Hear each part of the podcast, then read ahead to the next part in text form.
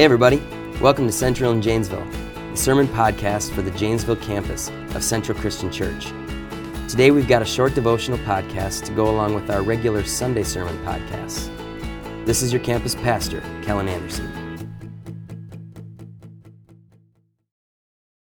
Hey, everybody. Thanks for joining me for today's devotional. Uh, today, we're going to be talking about a guy from the Old Testament. Um, and maybe in high school, you've heard something uh, or been in a situation like this before. You're at the lunch table with a group of friends, and somebody else's name comes up. And uh, one of your friends, or maybe you yourself, say, Man, I can't stand that girl. She's such a gossip. She's always talking behind people's backs. Uh, I heard that she once cheated on her boyfriend with like five other guys. What's wrong with this picture? It's a case of blaming and judging somebody else for doing the exact same thing that you're guilty of doing at the time. And there's a word that we have for this it's called hypocrisy. How about a doctor, a Phi Ed teacher who doesn't exercise and is really unhealthy? Kind of hypocritical. How about a guy on your team who, who yells at you to pass the ball just so that he can shoot? Also, kind of hypocritical, although maybe you're just really not good at shooting, okay? Uh, but today we're going to take a look at a man in the Bible named Judah who he lives out this same type of hypocrisy. We find this story in Genesis chapter 38. And it begins with a man named Judah who he had three sons named Ur, Onan, and Shelah or Shelah.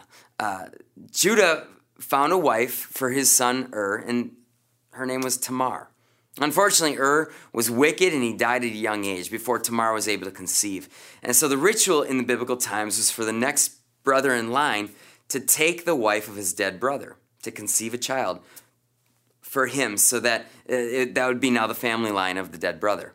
In other words, it was Onan's obligation, his this is it, that's his brother, uh, to to take Tamar as his wife and conceive a son for his deceased brother.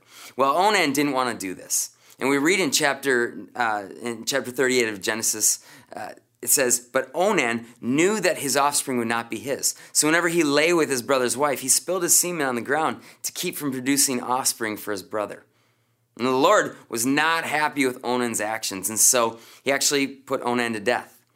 So now both Ur and Onan, Judah's, Judah's two oldest sons, they were dead. And so he started to think, maybe this is because of Tamar. And so Judah sent Tamar to live with her father saying, Live, live as a widow in your father's house until my son Shelah grows up. For he thought he may die too, just like his brothers. And so Tamar went to live in her father's house. Now, Judah never actually intended to give Shelah over to, to be Tamar's husband. Um, after a long time, the Bible says that Judah's wife finally died, and after a time of his grief, it is said that he decided to go to the town of Timnah to visit the men who were shearing his sheep. And one of Tamar's friends came to her and told her this. Uh, and to make a long story short, what happens is Tamar, because she hadn't been given this new husband that she was expecting, Tamar dresses up as a prostitute, and Judah propositions her for sex, not knowing who she is. He pledges to give her a young goat in payment, uh, and as part of that pledge, he gives her his shield, his cord, and his staff, which were kind of a sort of collateral until he pays her. When he tries to pay her with a goat, Tamar can't be found. And Judah doesn't want to make a big deal of the situation because he knows he did something wrong. So, so he just says, "Forget about it. She, this, whoever this woman is, has my possessions." And then we read later on in Genesis 38 that about three months later, Judah is told, "Your daughter-in-law Tamar is guilty of prostitution, and as a result, she's now pregnant." Judah said, "Bring her out and have her burned to death." And as she was being brought out, she sent a message to her father in law. She said, I'm pregnant by the man who owns these. And she added, See if you recognize the seal and cord and staff that these are.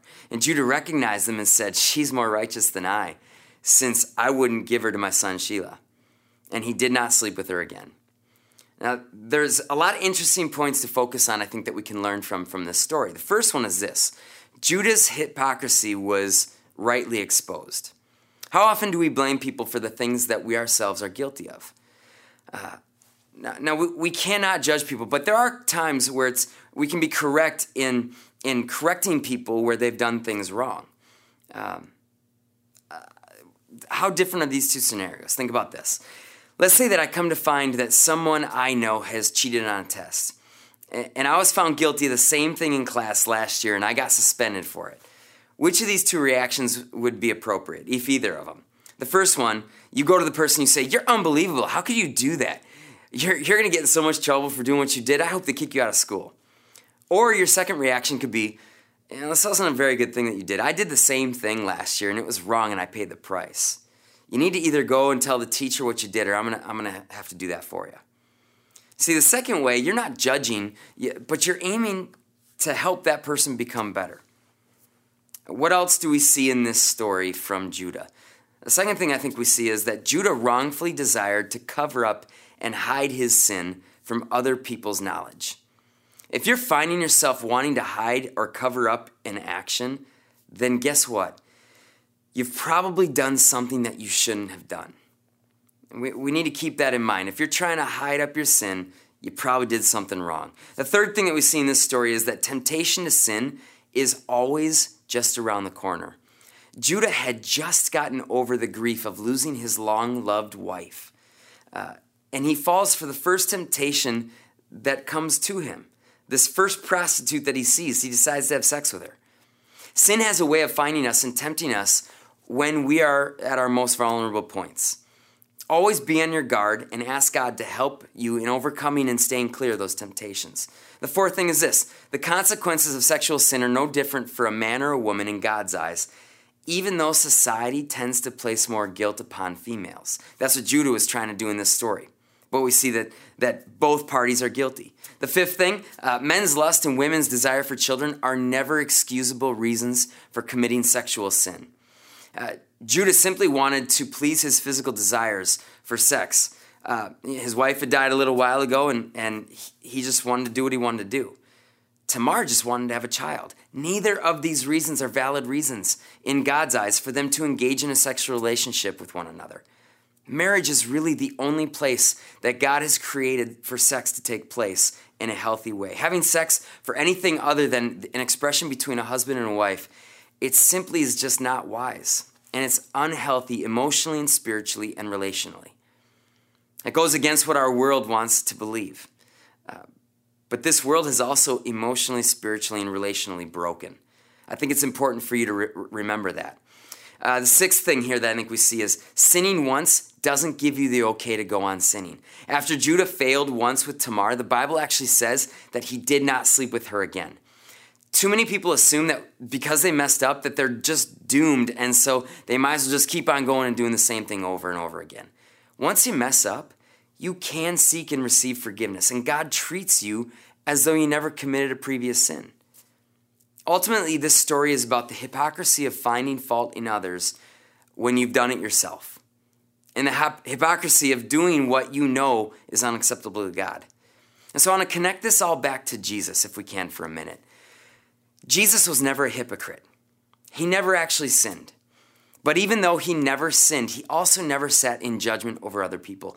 He lovingly corrected tax cheats and prostitutes in a way that they chose to follow him. He did come down hard on religious zealots, though. He came down hard on them because uh, they were the hypocrites of the day. Jesus said that those who, who don't forgive, their sins won't be forgiven. When you see other people sin, be reminded that you are no better. Lovingly find ways to, to point people in the direction of Jesus and never try to point to yourself as the one who is right and has all the right answers. Let's pray about this uh, idea of hypocrisy today because I think it's something that we all struggle with. Let's pray together. Lord, uh, I thank you that Jesus is, is not a hypocrite, that when he corrects me, it's in love. And God, I am guilty at so many times throughout my life of being a hip, hypocrite and accusing people of things that I myself am completely guilty of. God, I pray that today, every single one of us, as we go about our day, that you would show us those moments of hypocrisy, uh, that we would uh, love people well, that we would not judge people over the same things that we struggle doing ourselves. Um, God, show us the error of our own ways uh, so that we can correct that and, and be more like Jesus. We pray in Jesus' name. Amen. Well, thanks, everybody. Hope you guys have a great week. We'll see you next time. Thank you for listening to today's podcast from Central and Janesville. Be sure to subscribe to the Central and Janesville podcast to keep up to date with each of our teachings. Thanks.